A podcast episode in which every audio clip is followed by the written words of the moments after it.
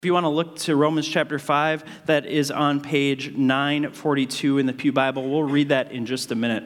But I wanted to add just a little line to that poem of my own as I think about Romans chapter 5 and where we're going with the sermon. And that is there is a world under a curse. If Christ they knew, that curse reversed. There is a world under a curse. If Christ they knew, that curse reversed.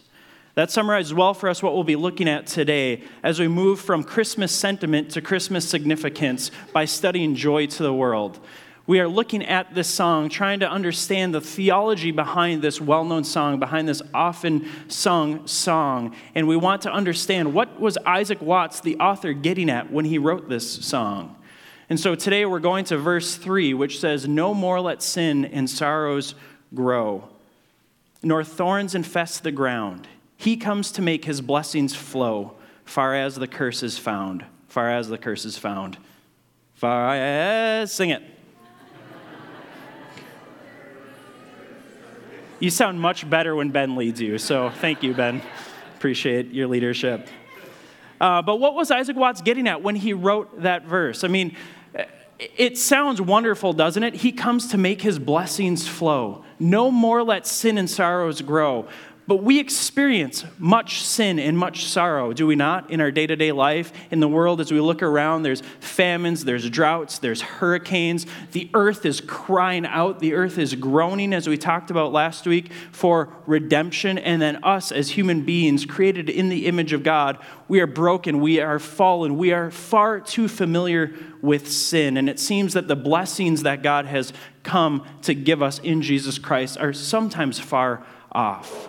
And yet we sing this song, far as the curse is found, far as the curse is found, far as the curse is found.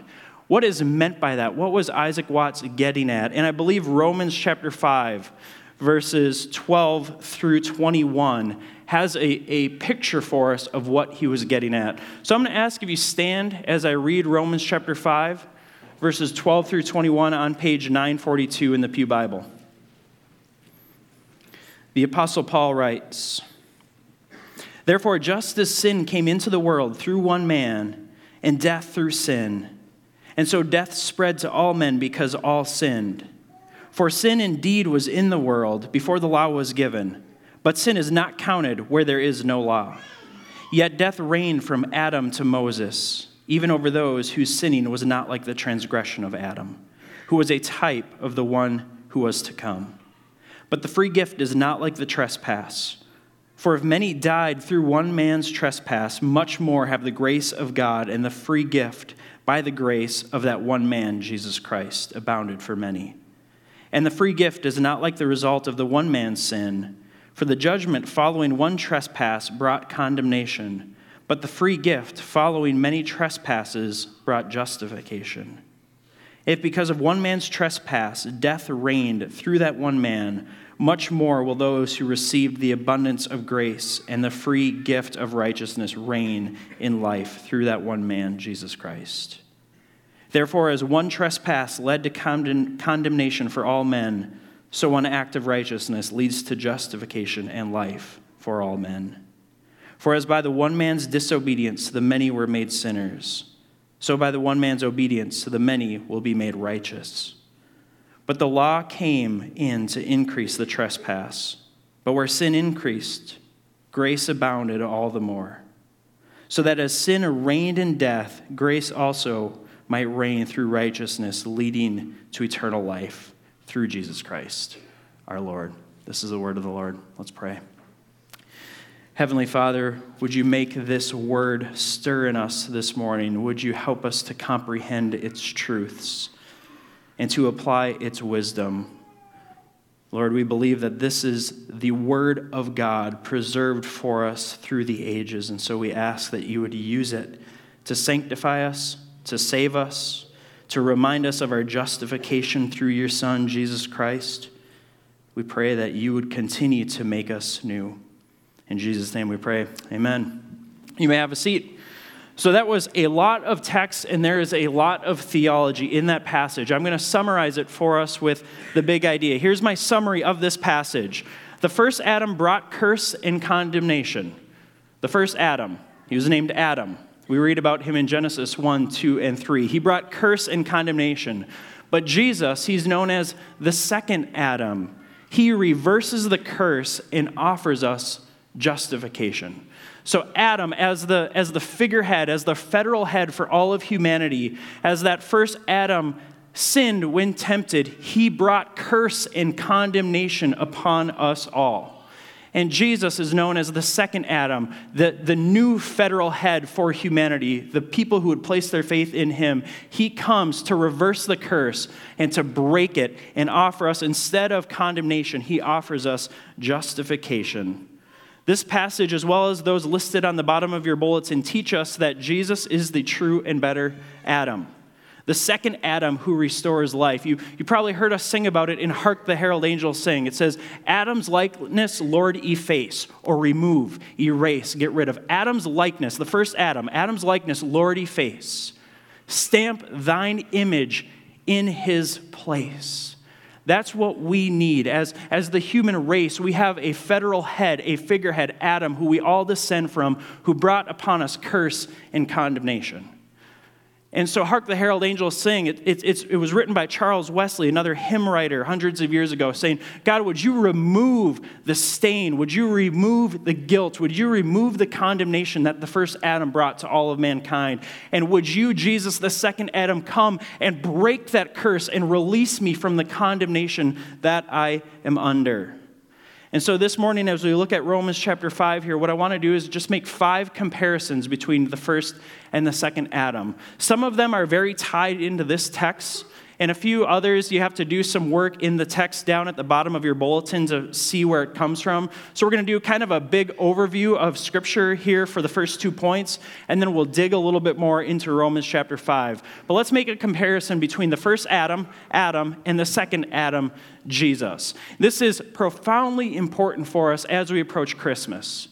As we sing verse 3 of Joy to the World, far as the curse is found, as we sing the often forgotten and ignored verse of Hark the Herald Angels Sing, Adam's likeness, Lord efface, stamp thine image in his place. As we remember the coming of Christ and his miraculous birth, there's deep theology to help us to move into a significant worship experience during Christmas time. And, and much of it is wrapped up in the first and the second Adam. So let's make a comparison. The first comparison is the first Adam and the second Adam both had a miraculous birth.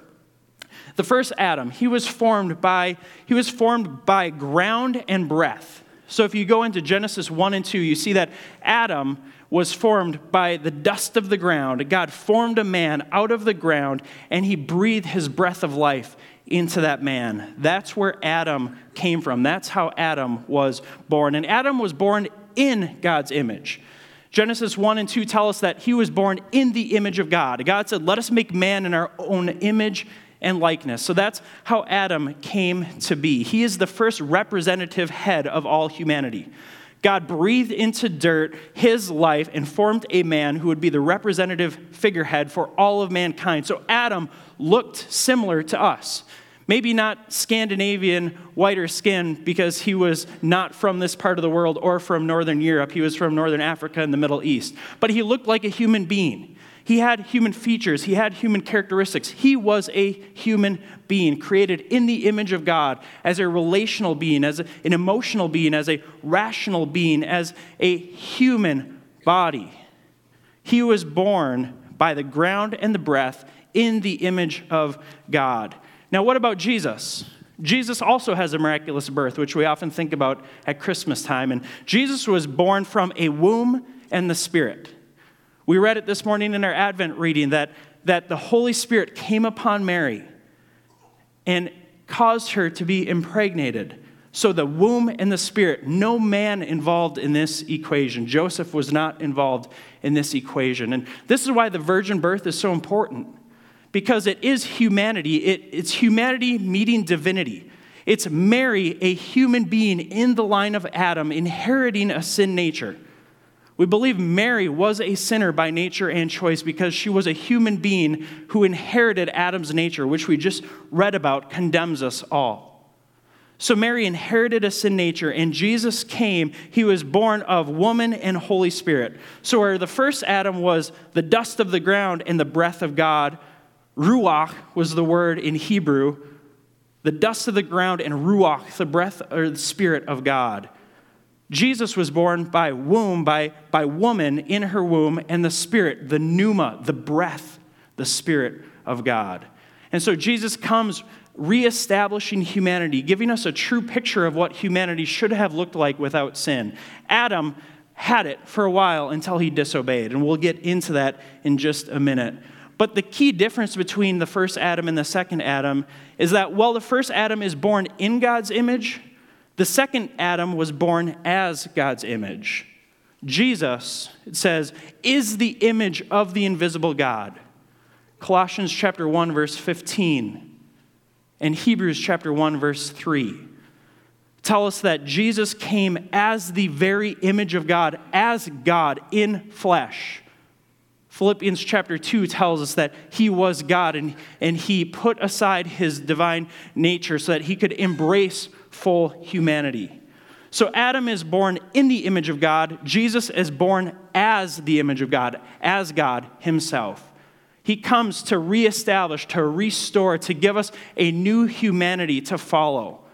He comes to show us what Adam should have lived like and what we should live like, though we're incapable of doing it. Two miraculous births. One gave into temptation, the second didn't. And so let's look at that next. They were both tempted by Satan. So they're both born miraculously, and they're both tempted by Satan. Their temptations had some similar flares and they had different outcomes. But, but also, as we look at Jesus being the true and better Adam, we need to consider the circumstances under these temptations. Adam was tempted where? In the garden, the Garden of Eden, where everything was luscious and beautiful. He needed nothing. He had perfect communion with God the Father. He had all the food, all the joy, all the lusciousness that he could ever desire. He was in a beautiful and perfect garden. And the serpent came in to the scene and tempted him to eat of a forbidden fruit. Adam was tempted at the foot of a living tree whose fruit produced death. He's in a beautiful, luscious garden and he's tempted at the foot of a living tree. This tree was alive and it had fruit. And it's the only prohibition that God gave Adam was to not eat of that fruit. And so he's standing there with all the fruit he could imagine around him, all the beauty that he could imagine around him, and one tree, one command that God had given Adam. That's it, one command for all of life. Can you imagine? The Old Testament has 613 commands after Adam's disobedience.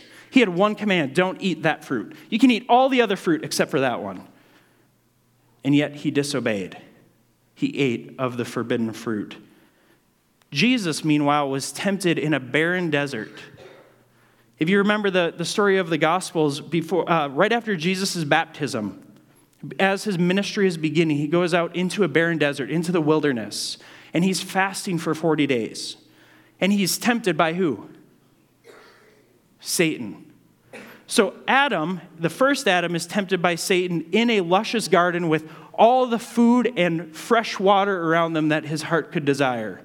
Jesus, the second Adam, he goes out into the wilderness, fasting for 40 days. He's hungry. It's a barren wasteland, a wilderness, a desert. Satan comes to him and he tempts him. He says, Turn this rock into stone. What does Jesus do? He overcomes the temptation. He quotes scripture. Where the first Adam failed in amazing circumstances, he disobeyed. Jesus, the true and better second Adam, obeys in humble circumstances. Jesus was also tempted in a lonely garden. You remember this? The Garden of Gethsemane before his death. He's, he's in the garden and he's feeling the weight of what is about to happen. He's, he knows what's ahead, that he's going to go on the cross and bear the sin of humanity. And, and he's so overwhelmed by this reality that he's sweating drops of blood. Yet, what does he say? He says, Father, If it be your will, take this cup from me, let it pass. I don't want to walk down the road of suffering that you've set for me, but yet, not my will be done, your will be done.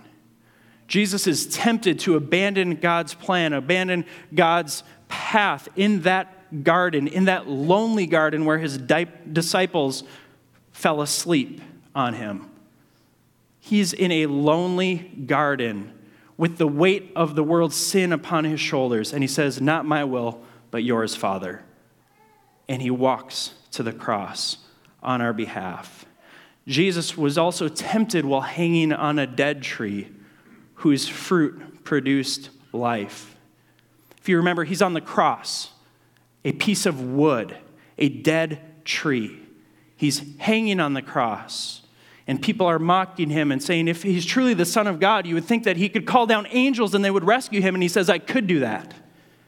And the criminal on the one side mocked him and said, If you're the Son of God, why don't you save yourself and save us while you're at it? And the criminal on the other side said, Remember me today in paradise. And what did Jesus do? He stayed on the cross. He was tempted on a dead tree, but he knew that that dead tree's fruit produced life. Adam's living tree produced death. Jesus' dead tree produced for us life. And so when they're both tempted, one obeys, one disobeys. That moves us into the next comparison here. Adam, the first Adam, he responded in disobedience. God had given him one command to follow. That's it. One single prohibition. I mean, uh, that, that's a phrase that we use, right? You had one thing to do. Adam had one thing to do, and that was to not eat of the forbidden fruit. Anything else in all of creation was his to explore, to enjoy. And he had the perfect presence of God there with him. And yet he responds in disobedience. Jesus, in comparison, had little, he had nothing, he was lacking, and he responds in obedience. Why did Adam respond in disobedience? I think this is a question we have to wrestle with. Why did Adam respond in disobedience? This was before he had a sin nature. Remember, he ushered in a sin nature. We have a sin nature because we inherit it from Adam. He brought a curse and condemnation upon all of mankind. So, why did Adam sin in the first place? And I think we see this thread all throughout Scripture that the essence of sin is a lack of trust in God. And I think that's why Adam responded in disobedience and ate that fruit. God had given him everything except for that one prohibition, and Adam had FOMO, fear of missing out, for those of you who don't know the acronym FOMO. He had everything, and there was the one red button that said, Do not push. And Adam thought, I am missing out. And, and Satan comes, the serpent comes, and he tempts Adam, and he says, well, why can't you have that one fruit? And, and Adam lacks trust in God. He starts to question well, if God was really good, if God was really loving, why would he withhold that from me? He, he doubts God's intention and provision for him. He has FOMO. Maybe if I eat of that fruit, I'll experience something that I'm not already experiencing, which imagine what that could even be because he had everything at his disposal. Adam disobeyed the single commandment he was given. Jesus, meanwhile, he trusted God's goodness and provision. He was under much worse circumstances than the first Adam. And yet, in that, he trusted God's goodness and provision. He said, Not my will, Father, but your will be done. I will follow you and I will walk down the path that you've set out for me. Jesus obeyed the many commandments that resulted from Adam's disobedience. So Adam had one command to follow. He, he disobeyed. He didn't follow that one command. And we're all infected with sin as a result. Jesus, meanwhile, had many commands. As I said, the New Testament then has 613 commands coming out of sin now. God has given us these commands and these ways to follow, and Jesus fulfilled every one. He is the fulfillment of the Old Testament, Old Testament law. He is the perfect righteousness, the perfect obedience that we could never be, that Adam gave up on, that Adam lost for us. The next comparison and this is very tied into the text. Adam brought condemnation, Jesus brought justification. Look at verses 16 through 18. And the free gift is not like the result of that one man's sin, for the judgment following one trespass brought condemnation. That's Adam.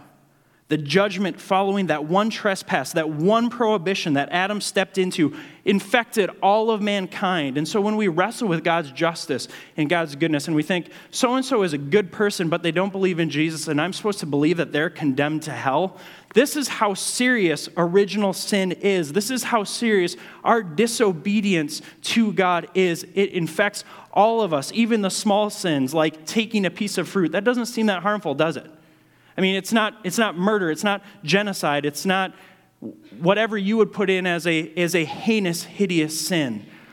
Adam's original disobedience in taking that fruit wasn't that, but it was worse. It was saying to God, I don't trust you. You've given me everything and more than I could ever dream of, and yet I have FOMO and I don't trust you. And so I'm going to listen to this serpent and I'm going to take of this fruit. Second half of verse 16. For the judgment following the one trespass brought condemnation, all of us condemned, sinners by nature and choice. But the free gift following many trespasses brought justification. Jesus brings then justification. That means to make us right, to make us new. Where there's condemnation in Adam, there's justification in Jesus. Where our sin nature, we are sinners by both nature and choice. So we've inherited this sin nature from the first Adam. But we also sin, do we not? We talked about it this morning with child dedications. They, they grow up sinning. And parents, you know this. There's disobedience happens pretty naturally with children, does it not? I mean, you tell them to go do something and they look at you and they say no. You're like, where did you learn that? I didn't teach you to say no to me. I taught you to, I'm trying to teach you to say yes to me.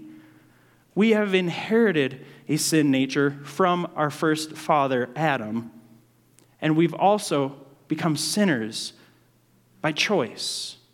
We choose to sin because we are sinners. We sin because we are sinners in Adam.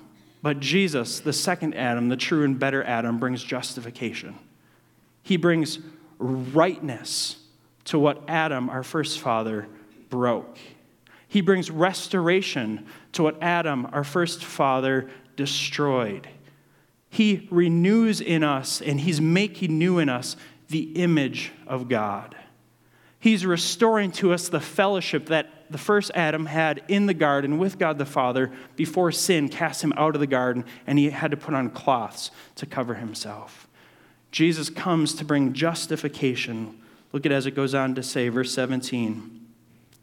If because of one man's trespass death reigned through that one man, much more will those who receive the abundance of grace and the free gift of righteousness reign in life through that one man, Jesus Christ. Therefore, as one trespass led to condemnation for all men, one trespass, Adam's fruit, led to condemnation for all of us, and we prove that by our sin. There's not a single person in this room, there's not a single person in the world who's lived without sin outside of Jesus Christ, the new man, the other miraculously born being, figurehead of humanity. And so when we sin, we prove that this is true. That one trespass led to condemnation for all. We're condemned because of Adam, and we're condemned because our acts prove that Adam condemned us. We are condemned. But so, one act of righteousness Jesus, the righteous one, the holy one, the sinless one, one act of righteousness. He had one decisive act going to the cross and staying on the cross, but he lived his entire life in righteousness. Jesus is the righteous one. And so it says that one act, when he went to the cross, it leads, justi- it leads to justification and life for all men. Now, this isn't universalism because it says for those who are in him. This entire passage says the way that we receive new birth, second life, the way that we receive justification, the way that God looks at us and sees us as righteous and justified and made new is through the second Adam, Jesus Christ, the one who brings us forgiveness of sins, the one who lifts the curse off of mankind and off of the earth Romans chapter 8, a little bit further on, it tells us that the earth is crying out, it's groaning for the redemption, for the second coming of Christ. And so Jesus comes to, to introduce to us justification and to show us what new life in Jesus Christ can look like, does look like, and ultimately will look like in the future. He lifts the reign of death and offers us the reign of life. He restores to us what Adam the first Adam, lost in his disobedience, and what we prove to be lost by our own disobedience. Jesus perfectly obeys. The last one here, it's not in the text, but I think we'll see it as we shift our focus to communion. Adam, the first Adam, broke communion. He was offered food that wasn't his. God had created this tree said, Don't eat of that. The serpent came in and said, Here, eat of this.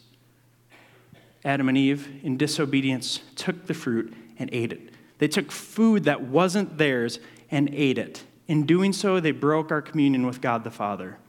Jesus, he gave his body as food for us symbolically giving us his body. I mean, he, it wasn't symbolically giving his body, he actually gave us his body on the cross. But remember, as he had the Last Supper with his disciples, he broke the bread. He said, Take, eat. This is my body given for you for the forgiveness of sins. He restores to us our communion with God the Father. Adam took what wasn't his, ate it, and broke our relationship and our communion. Jesus gave what was his that we could be restored and renewed to Jesus, to God the Father, through Jesus the Son. First Adam, he was miraculously born. He was tempted by Satan. He responded in disobedience. He brought condemnation to all, and he broke our communion with God the Father. Jesus, the true and better Adam, the second Adam, he also was miraculously born. He was tempted by Satan he responded to that temptation in obedience, perfect obedience, perfect righteousness. And he brings to us justification, making us right with God the Father, and he offers his body to us to restore our communion with the Father. And so, this Christmas season, as you sing these songs, think about how Jesus, the second Adam, comes to reverse the curse. Though we still experience sin and sorrow, we have a Jesus, a king who is reigning and will come to reestablish his rule and reign, and there will be no more sin. For the curse will be cast out once and for all. And Jesus will be worshiped for all eternity. Let's pray, and then we're going to pass out the communion elements and take them as you receive them. And as you hold it, let it symbolize and symbolize for you and remind to you that Jesus gave of his body to reestablish and restore your fellowship, your communion with God the Father. If you placed your faith in Jesus Christ, the elements are for you. If you haven't, we ask that you just pass and abstain, but you can trust in him here and now and take communion for the first time as one who's in Christ. There's two options for all of us. Either we stay in Adam and, and, we inherit the sin nature. We've all inherited the sin nature, but we stay in that. That's our standing before God. He sees us as sinners by nature and choice. We've inherited sin nature from Adam. We've proven that sin nature by our sin. We stay there. We stay in Adam. He is the federal head for all of humanity. Or we transfer families, we transfer kingdoms, and in Christ we come over here and now we're in Jesus. Rather than being in Adam, we are now in Jesus. We are born again, we are born anew as he restores to us the life that Adam took. Let's pray, and then as the elements come, take them as you're ready, take them on your own, and remember what Jesus has done for you on your behalf. Jesus, we thank you for who you are. We thank you that you are, in fact, the true and better Adam that you lived the life that we can't a righteous, a just, a holy, an obedient life. And you went to the cross that we deserved, a punishment for sinners. And in that, you reorder our lives. You give us a new family to be a part of. And so, Lord, I pray that all of us would be found in Christ rather than in Adam. I pray that you would remind us that in you we have new life. And as we sing, as we take communion, I pray that you would remind for us that we have new life in Jesus Christ. We pray these things in your precious and holy name. Amen.